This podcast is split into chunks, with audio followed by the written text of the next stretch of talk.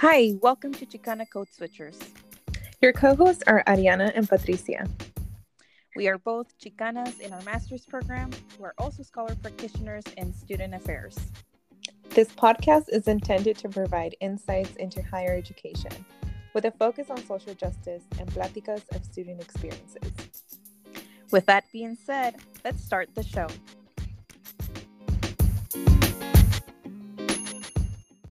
Hi, everyone. Welcome to another episode of Chicana Code Switchers. I am your co host, Patricia. And Ariana, your second co host, here. Hello. And we all wanted to welcome um, another week, another recording. So, Ariana, could you tell us what are some of the new um, updates you have? Yeah. So, for me, I, um, I think I'm, I'm juggling a lot of things at this point. It's it was to be expected um, I'm happy to share, or hopefully soon we'll be sharing, like, soon we'll be finalizing my job search. I'm actually um, the finalist for a position, and they're looking at my references right now. And so that's a really good sign, according to people here at Harvard. Um, but I'm, I don't want to share too much because I don't want to jinx it. Um, I'm also uh, coordinating the final steps or stages for the event uh, that we're calling American Democracy for the Office of Student Affairs. Uh, we're having Maria Hinojosa, Edna Chavez, and Beth Fukumoto um, at Harvard to talk about everything like democracy, everything politics, and everything like immigration and anything in between.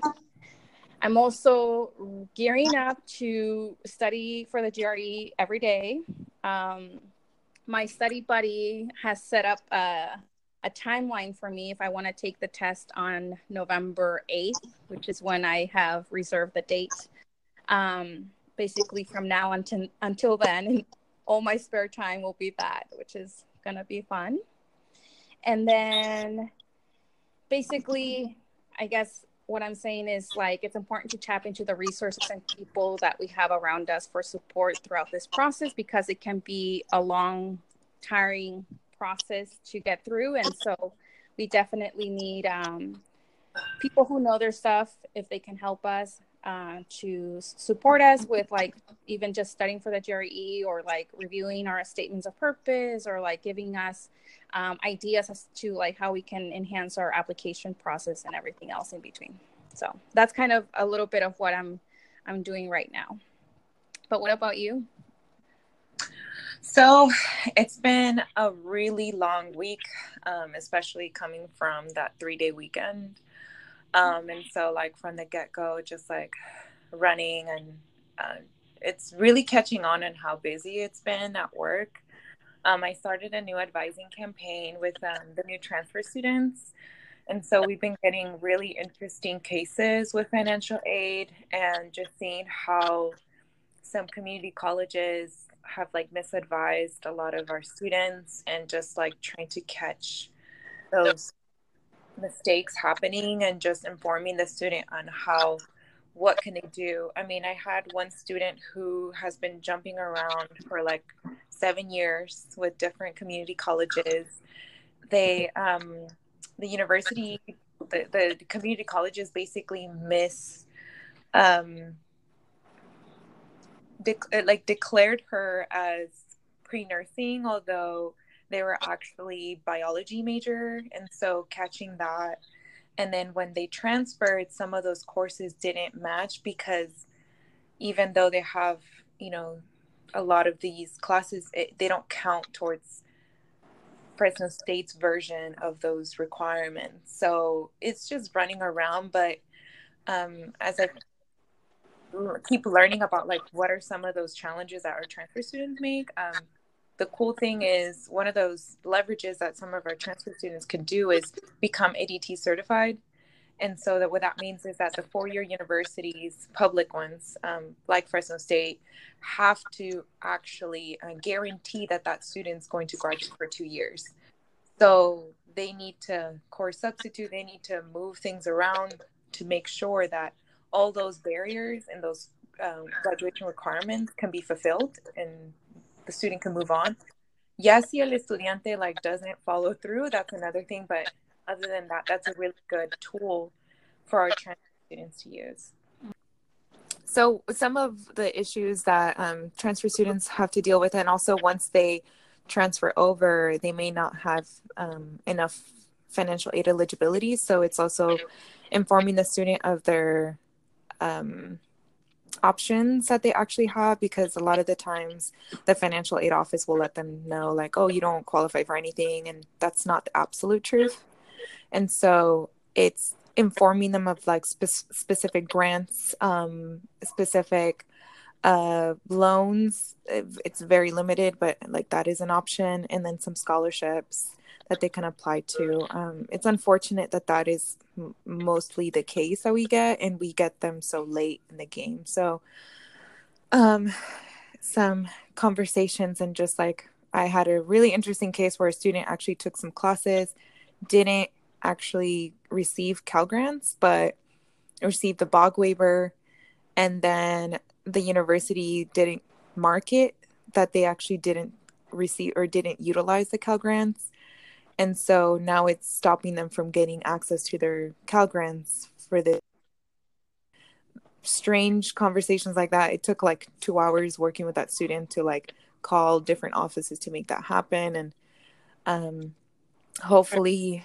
thankfully, got the state university grant, but unfortunately, it's the Cal grants just do so much better for for actually them receiving everything that they could. Like they get more money um, through that, and so and it also would help alleviate that grant and give it to someone else who will need it. So it's catching those. Um, unfortunately the financial aid office doesn't catch all of them so it's good that we're the ones mitigating that. And then i also had um, i just confirmed with some of the professors a collaborative research project that i am doing through the fellowship. So it's really exciting. Um, hopefully writing a lit review piece and then submitting it for publication. And that would really help me with um, that writing sample for the PhD application. And and then after um, this first weekend um, was um, I had my class for my finance class, so I spent like almost 15 hours this weekend, Friday, and then um, Saturday all day, basically uh, for my finance and higher education class and we just mostly discussed a lot of like financial aid and finance issues in higher ed which is interesting because because i work with undocumented students i can tell you that there's like so many issues with financial aid in general. And a lot of my classmates i mean we we had a discussion about like should higher education be public or private?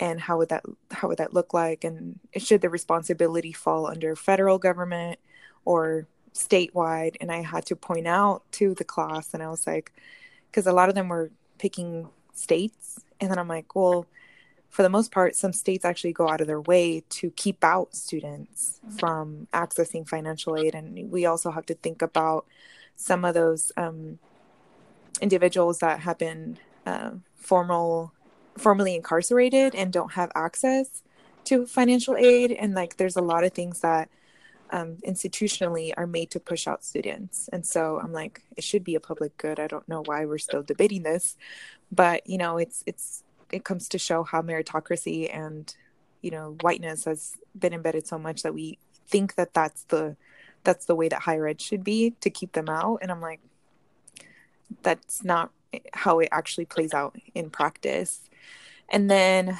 just in general been super busy and, and, catching up and trying to um, I finalized the paperwork to make sure that we uh, found a MALCS chapter. So MALCS is Mujeres Activas en Letras y Cambio Social for um, Fresno State. And then this week I'll be going to my first Puente Mentor uh, mixer. Um, so I'm going to become a mentor for the Puente program at College of Sequoias mm. and hopefully get to meet my mentee soon. That's exciting.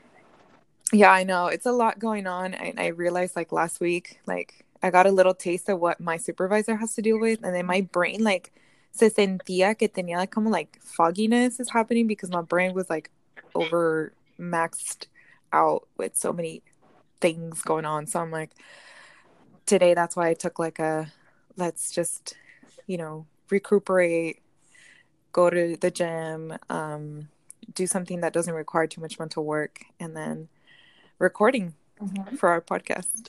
yeah, I guess just something I'd like to share for people who may not know about um, uh, policies and resources for undocumented students across the U.S. is um, uleadnet.org, and it basically gives you an overview of every state of, about whether or not they're inclusive, exclusive, and if you click on each state, it gives them it gives people the breakdown of like the different policies that have passed to allow undocumented students to receive financial aid or not, you know, not be eligible depending on the state. So that's like something that I was reminded of as you were talking about financial aid opportunities or lack of. Yeah. And that's a very important tool, like um, to point out is like every state has their own you know set of you know helps resources centers and it's not it's not the same like even in california like in the central valley like you're not going to get the same amount of information or help. There's i mean depending on how many nonprofits how much help is out there um, and then just information in general it's unfortunate that um, like all of this keeps changing and then also like new things are happening. So making sure that to keep up with all the new policies i mean there's like a new policy right now where uh, in california now undocumented students ITIN number to work at community colleges for internships and apprenticeships. So that um, legislation just passed last weekend last week august 30th i believe. And um, the proposition is um, Prop 595. So, for anyone who needs to look that up, that's brand new, and um, that's why I'm like constantly changing, like with or without DACA. You know, like that's a that's a very important for you know individuals to not feel like this like the reality that's going to be like this all the time. Um, laws and things can change. Yeah, exactly. Thank you for sharing that. Um, so now we'll be introducing our guest for this uh, week's episode. Um, her name is Magali Limeta. She, her pronouns are she, her, hers. And a little bit about Magali is that she is a first generation Mexican American raised in Novato, California. After graduating from high school, she attended Santa Rosa Junior College and transferred to the University of California, Los Angeles, where she studied anthropology. Magali is a patient access supervisor at Marin Health Medical Center. She is a past president of the Marin County Young Democrats, currently an AD 10 delegate to the California Democratic Party, and a member of the Democratic Central Committee of Marin. She's also a member of the San Rafael Evening Rotary Club. And last spring, she completed a fellowship with the Frontline Leaders Academy, which is an organization that provides values based trainings and leadership development to individuals seeking positive social change in their communities with limited access to traditional political institutions. Magali is passionate about traveling, politics, and education. So, Hello, everyone. Ariana, thank you so much for having me. Patricia, Thank you. Yeah. Thank you. So, um, could you tell us how did you meet uh, Magali? Um, I I met Magali back in 20, 2007, right? Magali, do you yeah. want to tell us? Yes, yes. Um, so Ariana and I met in English class. Our it was our first semester at Santa Rosa Junior College. We had just graduated from high school, and uh, I had signed up for this English one A, and the topic wasn't interesting. It was like some mystical writing and dark mysteries. But anyways, I had to sign up for the class because I needed it in order to transfer. And when I walked in, uh, Ariana was the only Latina, so I was like, I'm gonna sit next to her. You know, I, I, I think I found my people. uh, and so no, I sat next to her and we started having a conversation. I uh, learned that she was from Point Reyes, and we connected on being first generation first first generation college students. And I think ever since then we've been friends. And it's been nice to see Ariana's journey and see how our friendship has grown these last couple of years. So I'm really lucky to have her in my life. Oh, thank you. that was really well said. Um, but yes, so we've known each other for over 10 years now. And so um, it's been really uh, a really cool friendship where we challenge each other and like encourage each other and have, you know, there's like so many things that we've been a part of because of our friendship. So, yeah. Um, uh, so I guess the next question would be um, about your educational journey. And did you always know that you wanted to work in healthcare? And um, how do you leverage your anthropology degree in this field? Um, yes, Ariana. So I did not know I was going to end up in healthcare. Actually, I always tell people that uh, I didn't choose the field; the field chose me. Um, and growing up, uh, going through high school and through college, I thought I was going to go to law school. Right? I wanted to be an immigration lawyer and just wanted to tackle immigrant issues and represent people. But um, I moved back home, and I had an old boss that was working for Marin um, the hospital. And so, you know, like they say, I called her up. I needed a job. I didn't know what to do. And she was basically like, come get an inter, have an interview with me. So I walked in, I interviewed, and I got the job as a patient access representative. And once I started getting, learning more about healthcare, I started getting more interested, right? A lot of people don't have access to insurance. At the time, Obama was promoting his Affordable Care Act. And so I thought it was a very interesting time to be in healthcare and the more i learned about it the learn the more i learn about it the complexities and the access around issue i'm more fascinated um, so in anthropology, you know, they teach you how to be an observer, how to communicate, and how to tackle like issues or fix problems. And so I've been able to use that in my current job, right? When I have a problem in the emergency room, okay, well, what happened? How can I fix it? Uh, what kind of analysis that I can do. But it also teaches you how to be, uh, how to be aware of other people's culture, uh, how to be aware what you do might not be right and it might be different for other people so being a little bit being being able to understand people's background makes you better a better leader and basically helps you understand the patient and the needs of the patient whom are not who might not share the same background as you mm-hmm, mm-hmm.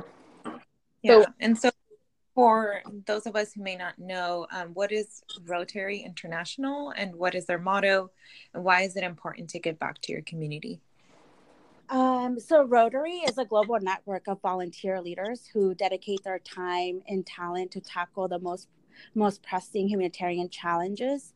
And Rotary connects 1.2 million members from more than 200 countries and geographic areas.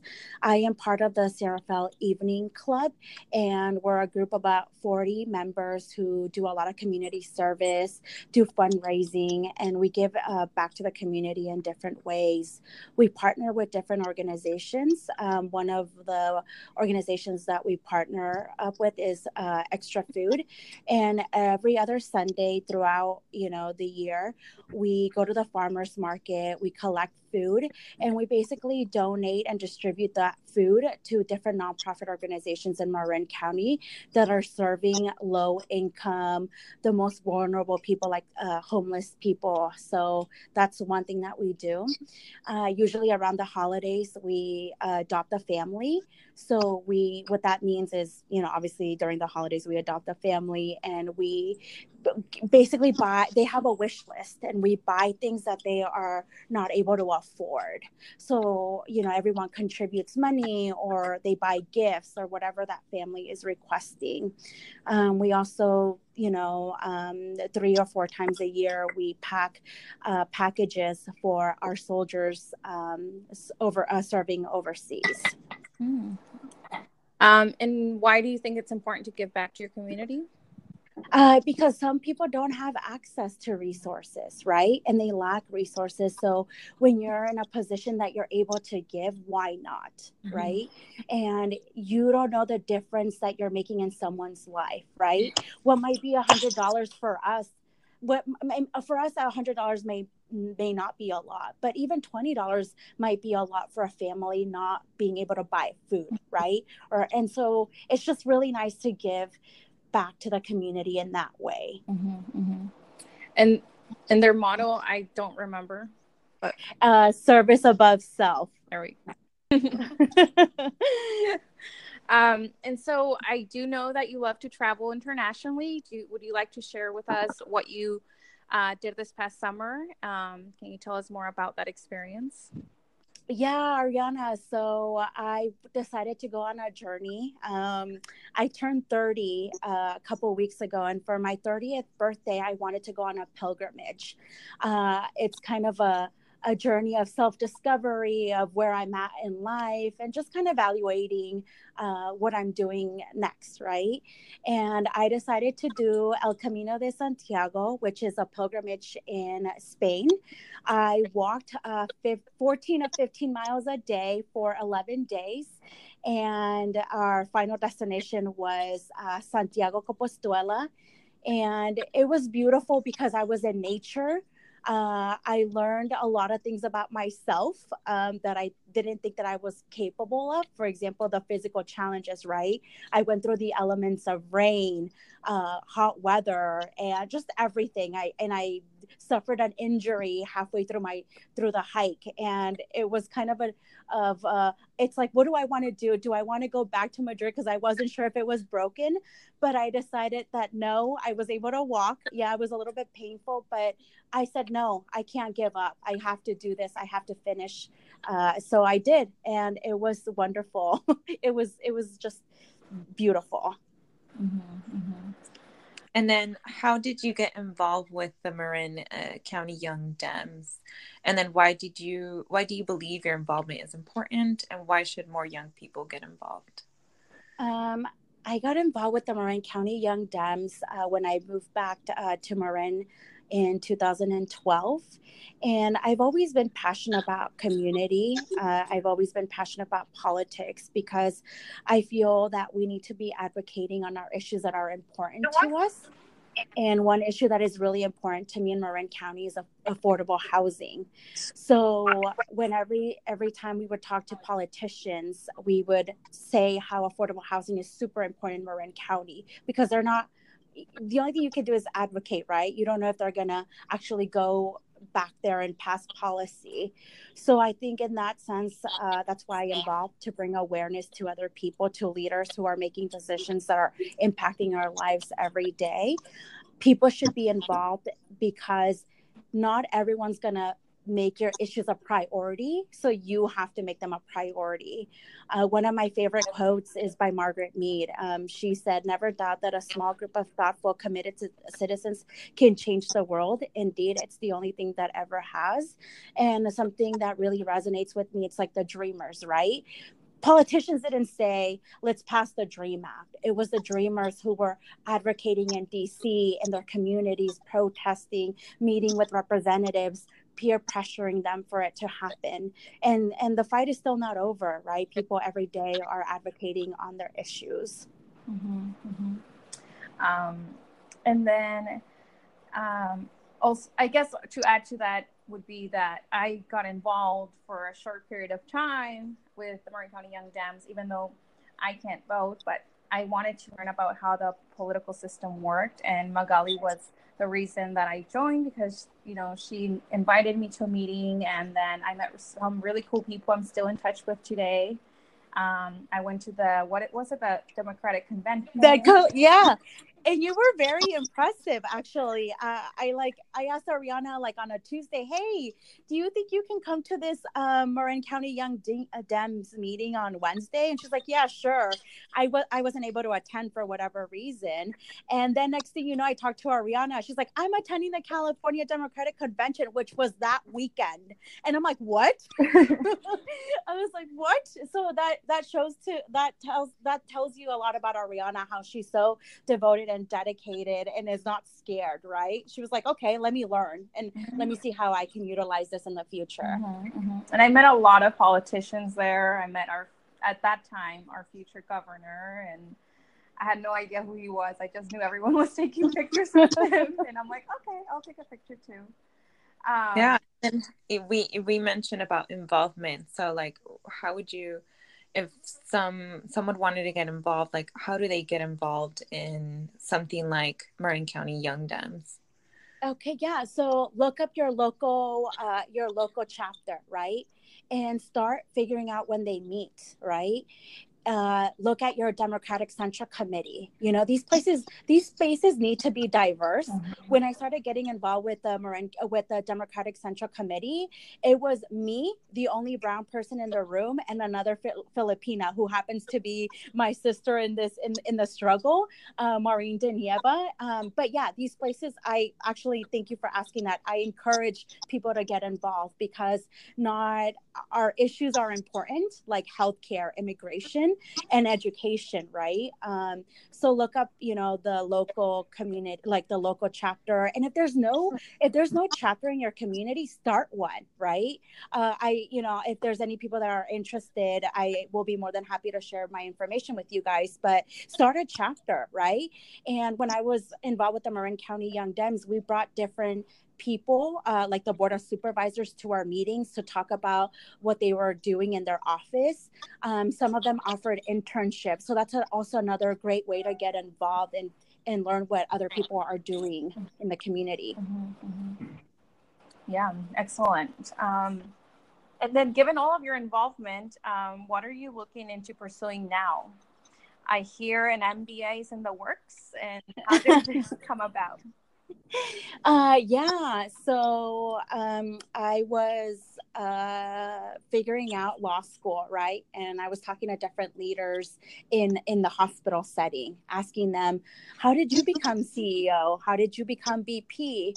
And they all were saying, "Oh, like." an MBA, like I got an MBA. It teaches you different skills, different how to solve different problems and I was like, "Oh, I want to go to law school. How is this going to help me?" And they're like, "Uh, we don't think a law school uh, degree is going to help you." Um, so that's when they started really talking to me about an MBA. And the more that I researched uh, an MBA, I was like, "Okay, this is right for me because I don't I don't have the hard skills like finance, you know, understanding the financial impact of an institution.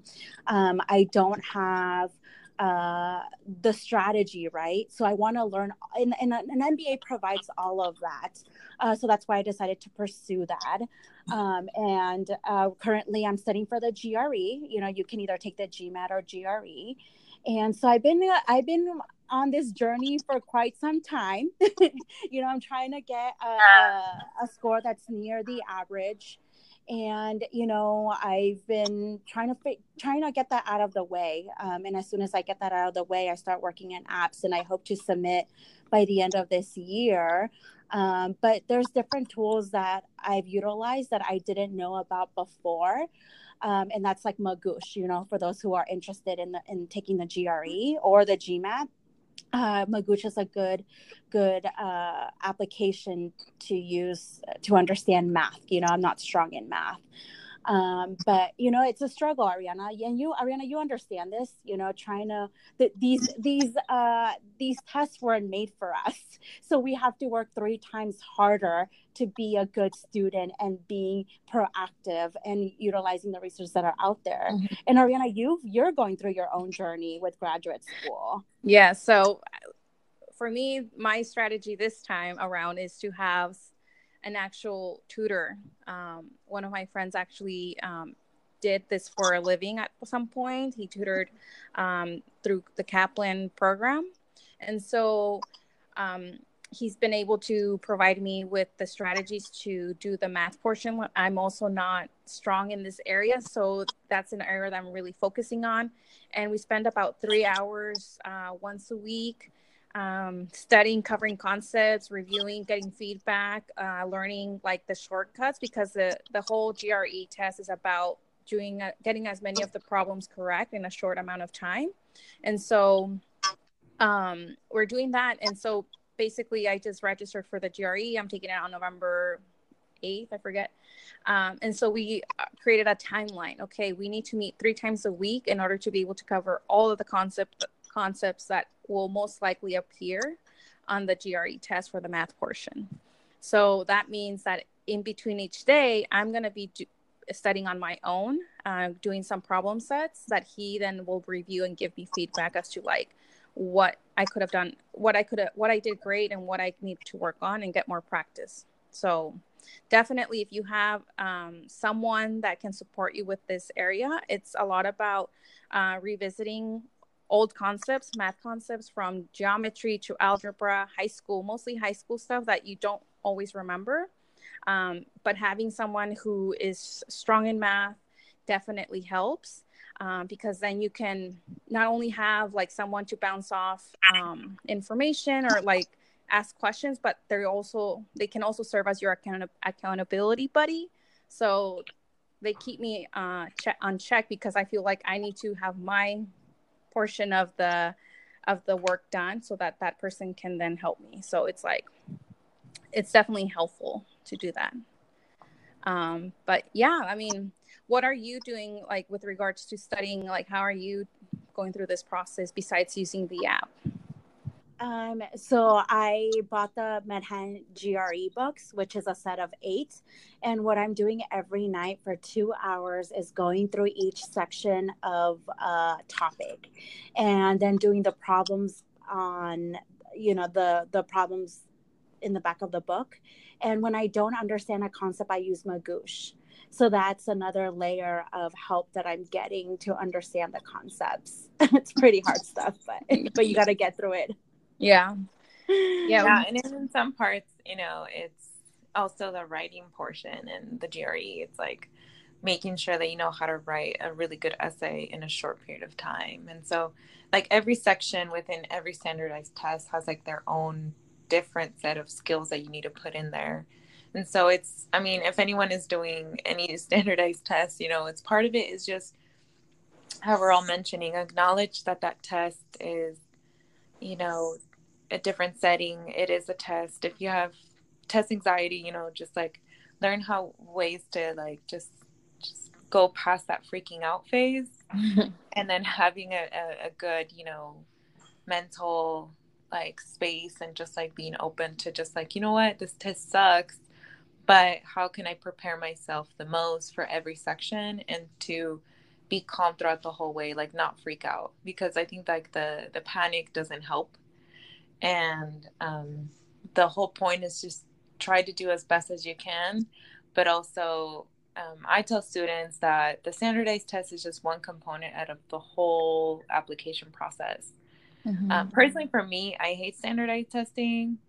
Um, you can also utilize as a form of resistance and be like nah you know like I, I took it but i didn't do well and I'm going to write about it in my in a statement of purpose of I'm such a good educator that I bombed purposely this test because I, I resist and refuse to, you know, buy in so much of the time because it is a privilege to sit down and like try to do well.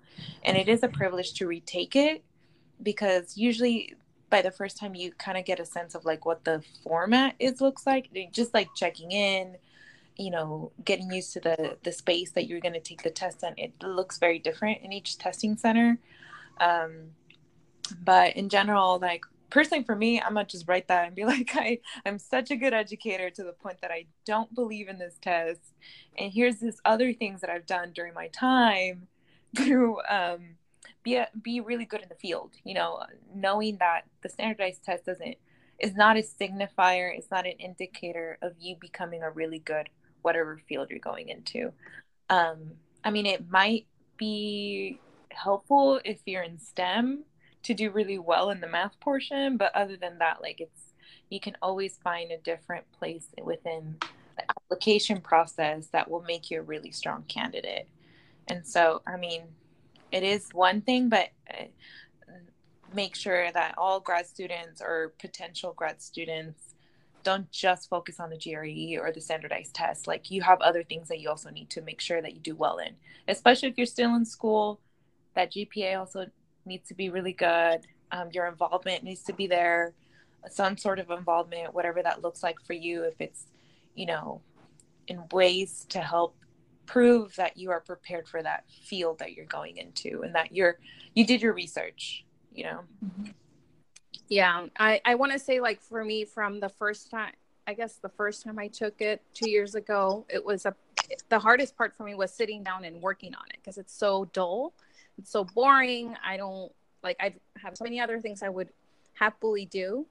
Um, but finally getting into the rhythm of like setting a um, setting it into your schedule that this is the amount of time you're spending on it and then giving yourself breaks in between or giving yourself a, re- a small reward like helps with the whole process of like getting through the book. Like everything about the gre about all these standardized tests they make them very intimidating purposely even when you go to the test center sitting there for four hours um, the fact that they need to check your ID, the fact that you can only bring a pencil and, and you know not your phone, and like they make it so, like so rigid that like you're already in like you know maybe um you're already having like a lot of uh you're probably very tense or something um but it's all done on purpose because you know that's their way of making money the but yeah uh, patricia i do also want to acknowledge uh, what you said earlier about privilege, right? Mm-hmm. It costs $250 to take the test. Not a, that's a lot of money for someone that's working two jobs and also supporting their family, right? And what if you don't have time to study for the test yep. because you're busy helping your family, supporting them? Mm-hmm. What if you're the primary caregiver for a parent or a child, right? So we also have to take those in consideration. And that's why our stories are so powerful and important because we are worth it. We mm-hmm. do need to be at the table, right? We we do need to we need different leaders in different organizations or we need a different perspective, right? Yeah, and it's also thinking like um the the fact that all of these things i mean the the standardized test is one of the the intimidating factors of grad school. Um, there's like other things that make you feel it's so uh, inaccessible in the language and the format. It's very intimidating. It makes you feel like you're not you, whatever you bring to the table isn't acknowledged. And to some point it may be true to different programs. Um, there are some that are like we don't want that kind of you know cultural capital or anything like that but it's like you have to put yourself in your mind like i deserve to be there but also i bring so much greatness that it's not me needing you it's you needing me you know? And, and putting that power into yourself and thinking that yes this part is intimidating i have to have this discussion with students. I'm like i got to be honest with you. Grad school is not the catch-all it's not the everything it doesn't mm-hmm. it's not everything and it won't do everything for you there's continuous barriers from the application cycle to the just knowing how to apply to graduate school to being in graduate school to finishing graduate school like all these different things that are barriers but um it's first you know half the battle is the mindset mm-hmm. you know like shit it's gonna be rough it's gonna look like differently for every person. Like I would listen to a lot of previous grad students or you know grads, uh, and they would mention their own horror stories, and I was like, oh shit, like that's scary, you know, like. But also, I had to remember. I mean, that that's what they experienced mm-hmm. at that time with their own whatever, however they reacted. Um, it might be different. Let's just it might just look different for me. My own barriers and my own challenges are going to be different because I see the world differently and my needs are different from that person. Mm-hmm. So don't, you know, take every single advice that people give you with a grain of salt mm-hmm. because that just might not be your case. And also, you may experience something completely different that we've never talked about. Um, and so it's just really um, just being resilient and knowing that if that's the hole that you're in, uh, trust that you're going to learn how to get out of it and also communicate with others like what is something that you you need help in? You know and that help could just be like i sometimes i'm like if someone could just cook me some dinner you know or you know, help me with that one meal so i don't have to forget about it like mm-hmm. simple survival things or to the point like and that's what my mom used to do for me like in undergrad like she was like, aquí está tu lonche, mija. Like, here you go.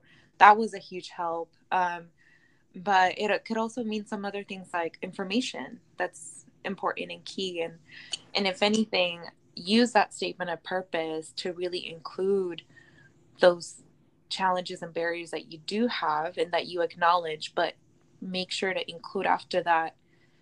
But this is why I bring all these different perspectives and, you know, expertise in the way that this field needs to do well in for my community or communities that I come from.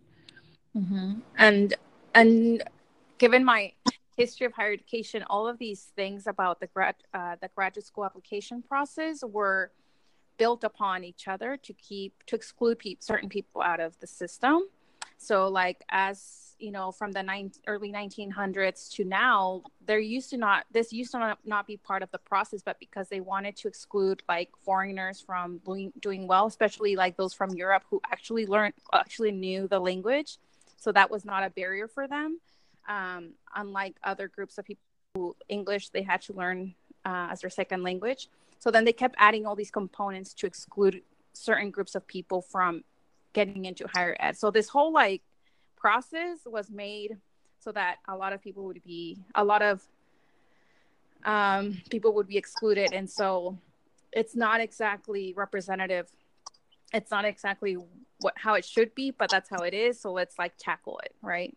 Yeah, uh, and it's also like all these barriers are fabricated. Mm-hmm. You know, like they as as easily as they have been created, they can also be eliminated. Yeah. Um, it takes a certain amount of educators, leaders, um, groups of people coming together to be like, you know, ya basta. This isn't this isn't pertinent to the field in the first place. You're not going to spend most of your program talking about that standardized test that you took to get in. You know, like exactly think about it in that way. You know, like um, that's what helped me like go through that process and just be like, wow, like um, I mean that happened, but um, there's other things for me to also like keep in mind and make sure that I write about it in that statement of purpose. A sentence or two should be sufficient, should be the whole thing, but it's something that um, rein back your power and write in a very like I know my power kind of statement of purpose where you drop that mic at the end and you're like, and that's why you should accept me. and also, um, Magali, I'm not sure if you want to share, but you already took the test before. Yeah, I took the test and I scored uh, pretty badly. Um, but you know, here I am, Ariana. You can't give up on your hopes and dreams, especially when you want to help your community. You know, when I look at the MBA uh, numbers of how many Latinos are in it, it's very low, right? Mm-hmm. When you go to these diversity events, uh, sometimes it's just me and Letty, right, in the room, um, and you're like, wait, where, where are our people, right? And then that translates to the boardrooms you know how many latinas i mean women in general are it make up a small percentage of leadership. Break it down to latinas it's even smaller right? Mm-hmm. so in parts of it is i'm doing this because yeah i want to get back to my communities like i want to see more latinas be in in leadership roles right? Mm-hmm. because we we know how to lead and it's we're good at it and we want our diverse perspective shared with other people. Mm-hmm. Exactly. Um, so I guess that follows into the next question about what does it mean for you as a first generation Latina? Um, what does your education mean for your family? Um, How does that so, translate? So, uh, mi mama has a sixth grade education my dad has a seventh grade education. So growing up, they instilled the importance of obtaining a college degree. They saw that as an opportunity for upward mobility in their eyes, right? Uh, they still thought that education was part of the American dream.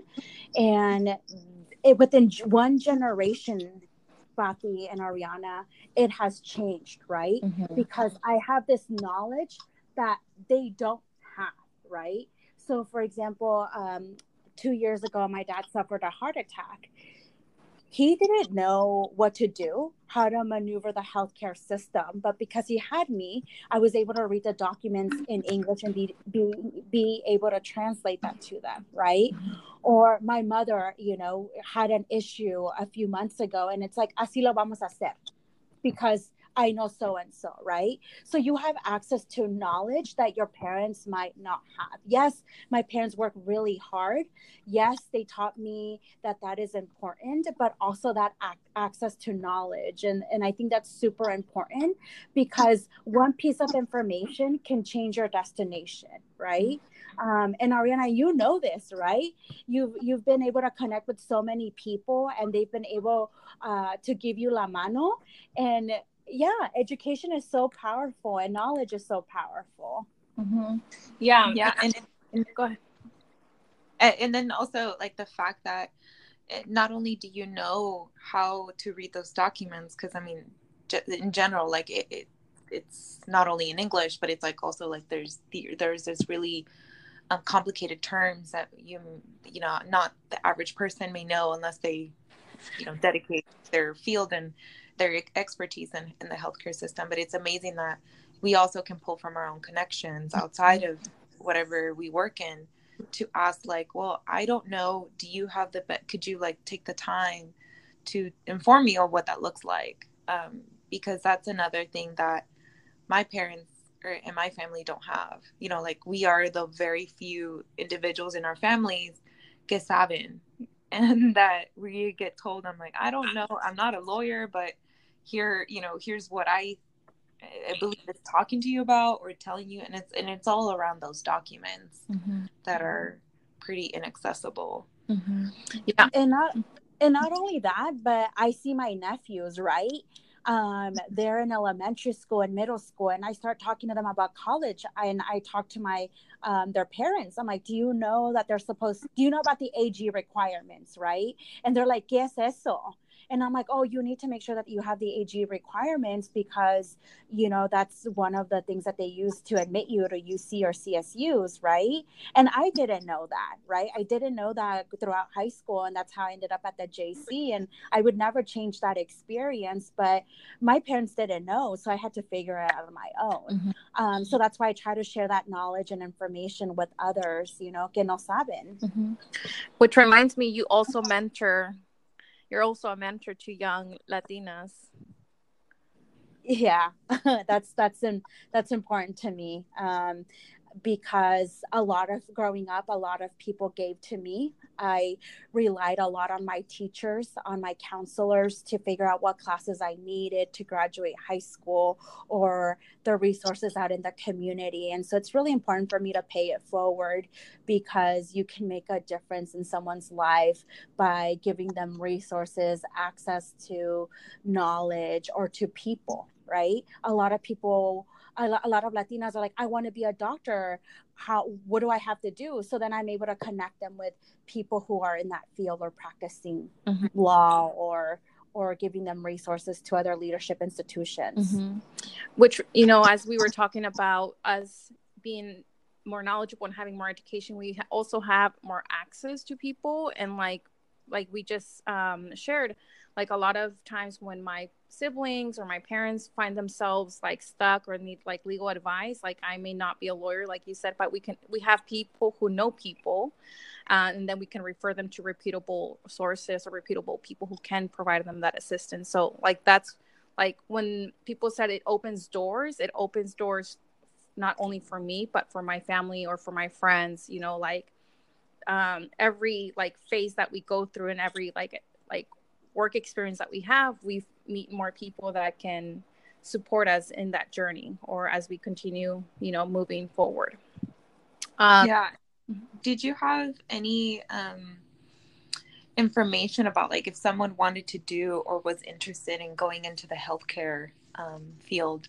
Is there any organizations, resources, or guidance that you could provide if someone wanted to start, you know, Actually, Patty, you just probably gave me an idea. um, I usually get connected through 10,000 Degrees, a nonprofit organization here in Marin County. When someone has a question about healthcare or a career in healthcare, that's how they get connected to me. Uh, I don't know if there's any formal like organization where you can um, contact a doctor that's mentoring people in the community. I'm sure there is in different areas but i don't i don't know of any uh, right now. Mm-hmm. yeah. Um, what advice would you give our listeners when life gets hard or doesn't go our, um, go their way? Um, and if you re- mm-hmm. if you really want something you don't give up don't give up because the, you know the struggle is is never over right? The struggle is never over and there's always going to be barriers but you have to be person pers, uh, persistent in your career in your dreams and your aspirations uh, because you don't know who you're going to inspire. You don't know what's out there right? The way you're going to grow and be challenged. Um, obviously in order to get out of your comfort zone you have to grow and i know that I've been talking about getting an MBA for the past two or three years. And I tell myself, wow, I should have been done with my MBA. Like, I should have earned my MBA by now. But it is what it is. Life gets in the way. You know, my dad had a heart attack. I had to help my family. Uh, there were other family issues. And, and there was other opportunities to grow in my uh, current organization and i did a few fellowships so so todo a su tiempo right uh, but it's just not giving up. And uh, recently, I read a quote a few days ago where it says, "It's not about yes, you might be starting over, but the second time around is you start you're starting over with experience." So going back to that GRE test, it's now I know what to expect. Mm-hmm. As the first time around, I was it, I just took it cold turkey, and so now I'm taking the necessary steps to make sure I'm successful this time around. Mm-hmm. And also knowing that you know, it's I hope that most of our listeners by now and all the guests that we've talked to, um, no es fácil en cualquier, you know, journey that we all take.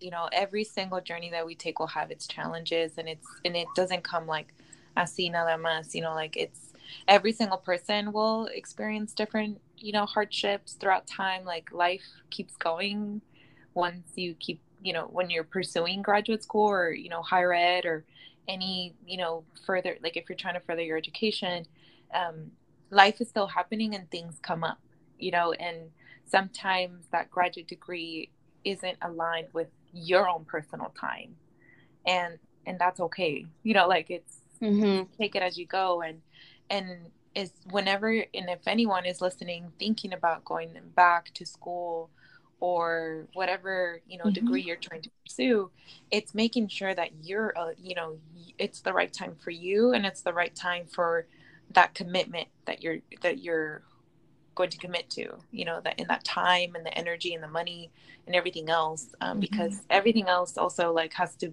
once you pursue that second thing is like también is telling your family your close friends whoever's around you hey by the way you're gonna you're gonna be taking this big big commitment that's going to take a lot of time and you won't be as present. Mm-hmm. Yeah. I mean, even thinking about me and my break, I said I was going to take a one year break after I graduated with my BA from Sonoma State. And then three years went by. And then eventually six years went by. And, you know, it did take a couple, I think I mean, it did take time, like what you're saying, Magali, about getting to that point of applying yourself to actually doing the work to then being considered for this process, right? So, you know, it did take um, a few years. And at this point, like looking back, I'm like, yeah, it was very green. Like I didn't realize it at that at that time that you know it had like a lot of things had to take place for me to be in a better position to be um, pursuing my master's. And now, like again, trying again to revamp my statement of purpose. And like you said it's not starting from scratch. It's you know it's starting and enhancing what you already have.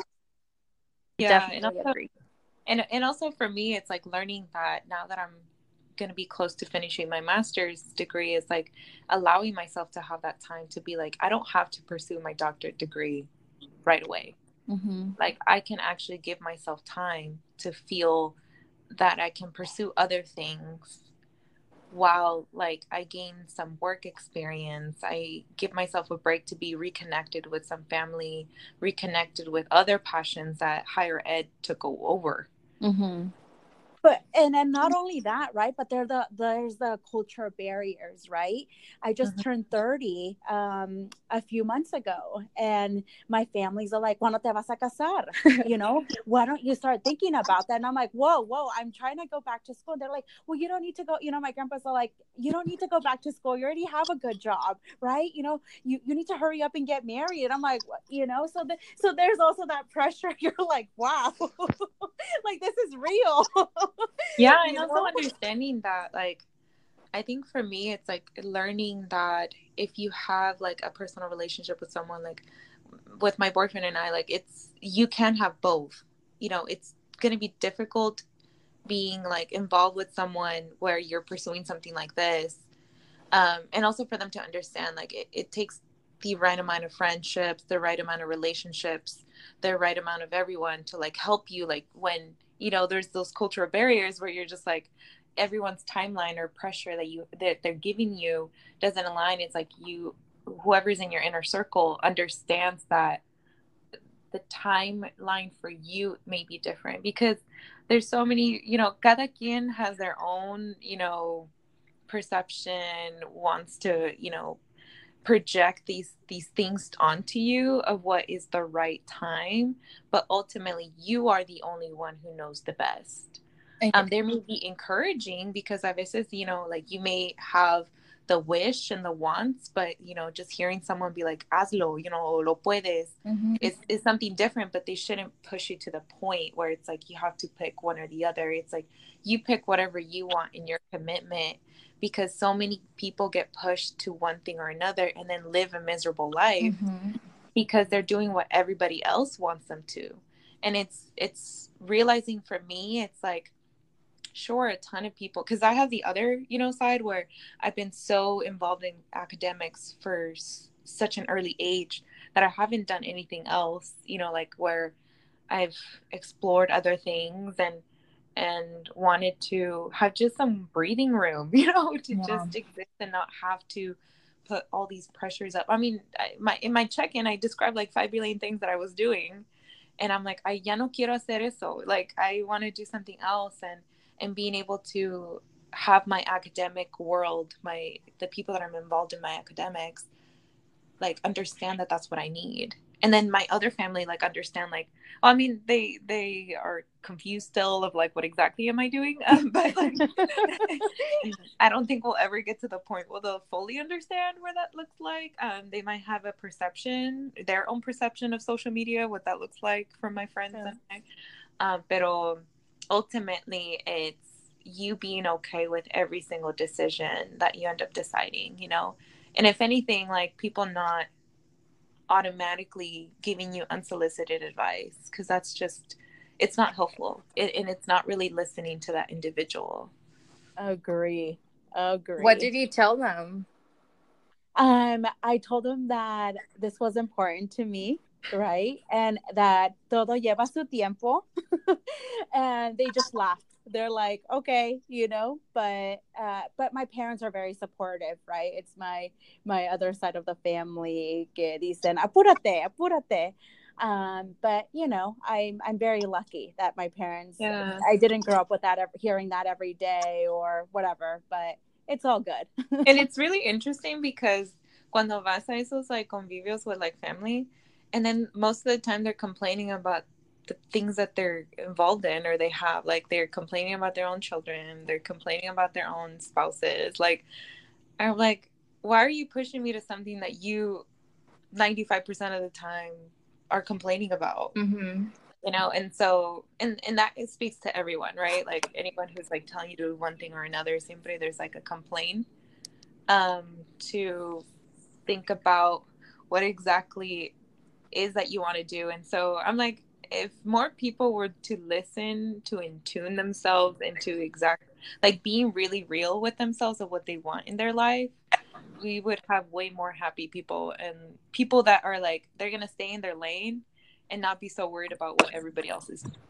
yeah i i i've also experienced this and i've shared this with uh, magali before about the time that i told my um, that at the time that I told my dad I was applying for grad school and I was giving him the good news that I actually it was around the same time I was applying for jobs and I was inter- getting an interview at Cornell University and I was super excited. And I called my mom to tell her the good news that they were flying me out. And my daddy answered. And so I was like, okay, I guess I'll tell you.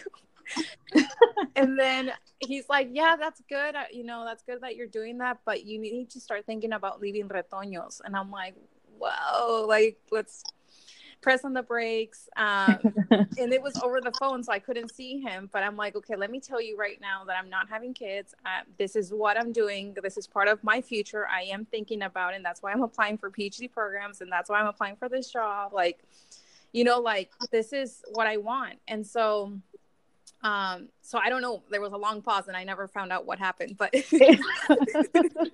but he heard me he heard me and i'm like you know my sister can you know my sister can give you grandkids like this is what i want to do for myself at this point. Um and i also you know value the not that i don't value my parents opinion but it was something that i needed to clarify with them because in that way they know where i stand.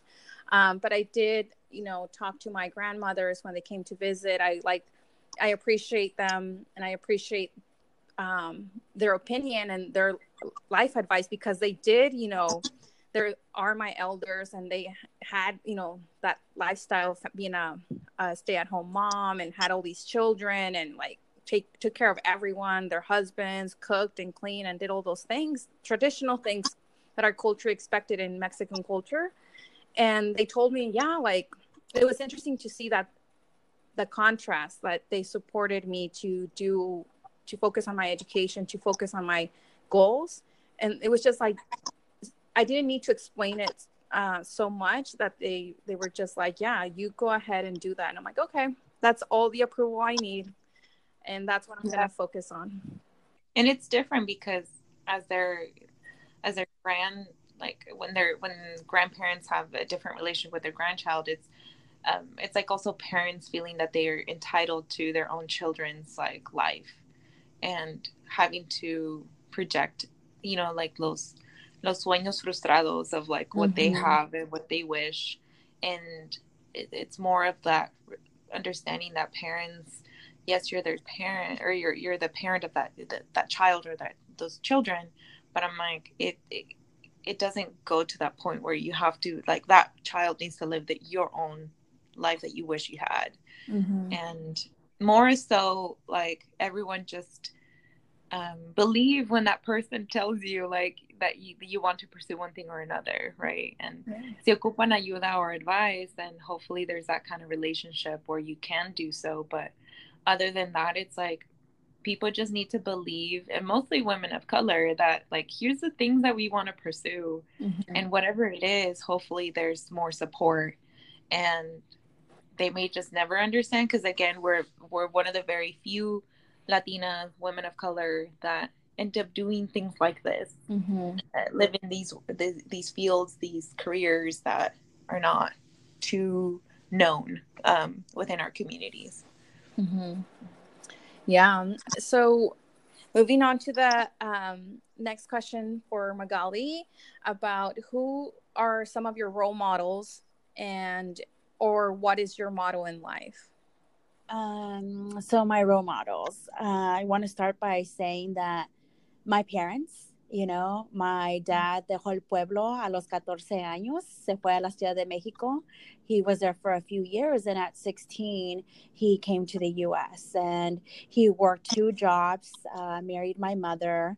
Uh, lived in Mexico for a while, came back, but they were persistent in their dreams, right? Um, and when you think about a 14 year old, I'm like, that's still a child that's learning how yeah. to adapt to life. Like, it, and at 14, he was already thinking like an adult and had to make decisions as an adult. So to me, that just shows that he was a lot of, he was mature, right? And he had to be mature for different reasons. Mm-hmm. Um, another my mother you know my mother didn't like school but she used her hands to do a lot of things textiles uh, she sold things growing up. She le gustó la vida del campo.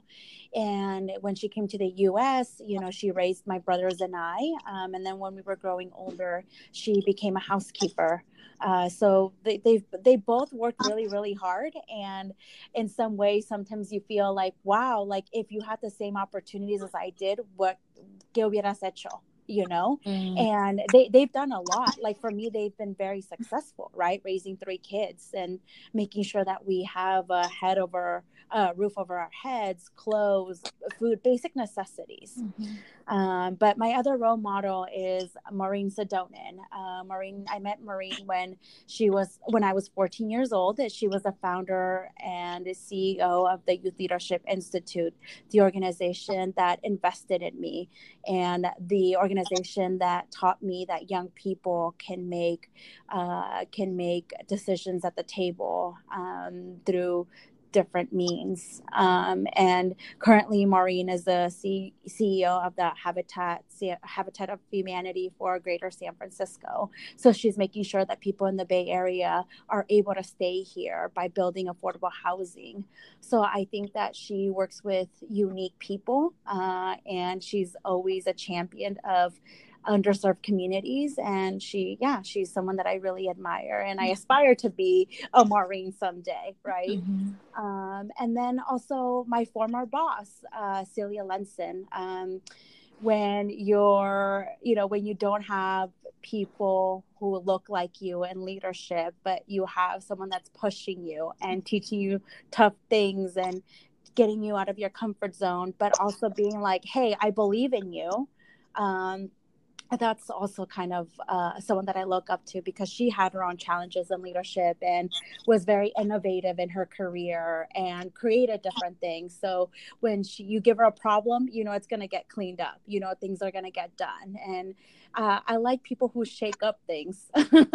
you know, so yeah, those are some of my role models in my life, and uh, I admire them each for mm-hmm. different qualities that they have. Thank you so much for sharing that. And now, um, moving into our POC business shout out. Um, our POC business shout out for this episode goes to uh, Made, uh, which was created by a descendant of the Cowichan tribe of Vancouver, uh, Canada, um, Ariana Johnny Wadsworth. Uh, Made is an, an apothecary and lifestyle brand that sells fragrances, salves, soaps, candles, masks, uh, tattoo aftercare kits and balms. So we will post the website and Instagram account in this episode description so you can all check them out. Well, thank you so much, um, Magali, for being with us today. Uh, it was a really great pleasure to reconnect and review all of the wonderful things that you've done. And I look forward to possibly having you in the future once you get admitted to the MBA program so you can tell us all about that and um, any learning experiences that you would like to share. And do you have any last words for for us? No, thank you for doing this. I think it's so important to share our stories because you don't know who's going to get inspired by one of your listeners or by you guys. You guys are are fearless leaders in your own field. So thank you again for having me. Thank you. And it was so nice meeting you. Thank you. So, for all of our listeners, you can email us at chicanacodeswitchers at gmail.com and send us your POC business, conference, and event shout outs and listener letters. You could also record a listener message on our Anchor app, and that way we can include your recording uh, in our future episode. And follow us on Instagram at Chicana Code Switchers, Chicanas with an X and on Twitter at xcodeswitchers. Uh, if you want to support this podcast, you can Venmo, Cash App us at, at Chicana Code Switchers and or become a Patreon contributor. Thank you again for tuning in to this week's episode. And until next time, thank you. Bye. Bye.